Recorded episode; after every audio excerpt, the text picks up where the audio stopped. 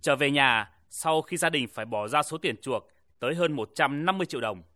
anh Đặng Văn Quán, 29 tuổi, ở thôn Nà Niềng, xã Khang Ninh, huyện Ba Bể vẫn chưa hết bàng hoàng. Mấy tháng trước, dù đang có công ăn việc làm ổn định, nhưng anh Quán đã tìm cách sang Campuchia theo lời hứa của một người bạn là chỉ cần ngồi làm chăm sóc khách hàng trên máy tính với mức thu nhập từ 20 tới 30 triệu đồng mỗi tháng. Vậy nhưng, những ngày nơi xứ người lại là những ngày cùng cực của cuộc đời, khi mười mấy tiếng mỗi ngày bị nhốt trong phòng kín với chiếc máy tính có kết nối Internet và buộc phải tìm kiếm, mời chào những người Việt Nam tham gia các app đánh bạc hoặc lừa đảo trên mạng. Anh Đặng Văn Quán cho biết. Đi sang bên đấy bây giờ mất trí một phần rồi nó đe dọa bên đấy nó kinh khủng. Nó áp lực ngày mình được ngủ có vài tiếng mình không làm được thì nó ép 15 16 20 tiếng thì làm sao chịu được. Giờ như mất cả trí không nhớ được rất là sợ luôn. Ở dưới nó nó cũng như nhà cao tầng như này nhưng mà ở bên quanh nó xây lên, nó rào thép gai hết. Xong rồi hậu cần bảo vệ của nó thì cứ 10 20 mét một người đứng ở đấy. Mình mà chạy trốn hay như nào nó chỉ đập que khi em bước qua đến cửa khẩu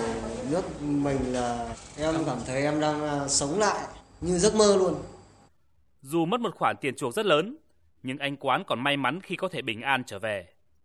Từ đầu năm đến nay, công an tỉnh Bắc Cạn đã nhận tin báo về gần chục trường hợp công dân ở địa phương bị lừa sang Campuchia và bị cưỡng bức lao động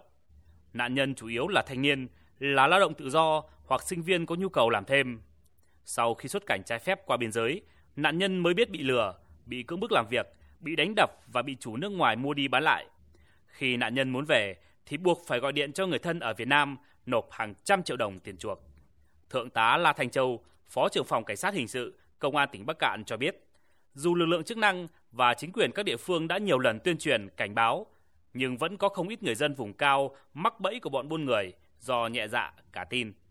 Trước tình hình như vậy, lực lượng công an chúng tôi trong thời gian qua cũng đã tăng cường công tác tuyên truyền phổ biến của người dân về các thủ đoạn của bọn tội phạm lừa đảo nói chung và tội phạm mà liên quan đến lừa đảo mua bán người. Trước tình như vậy thì lực lượng công an chúng tôi đề nghị các cấp chính quyền địa phương, đặc biệt là chính quyền cơ sở, cấp xã và các cái ban ngành đoàn thể tăng cường công tác tuyên truyền về cái tình hình mà công dân xuất cảnh trái phép nói chung và đặc biệt là ờ, xuất cảnh trái phép đi lao động ở Campuchia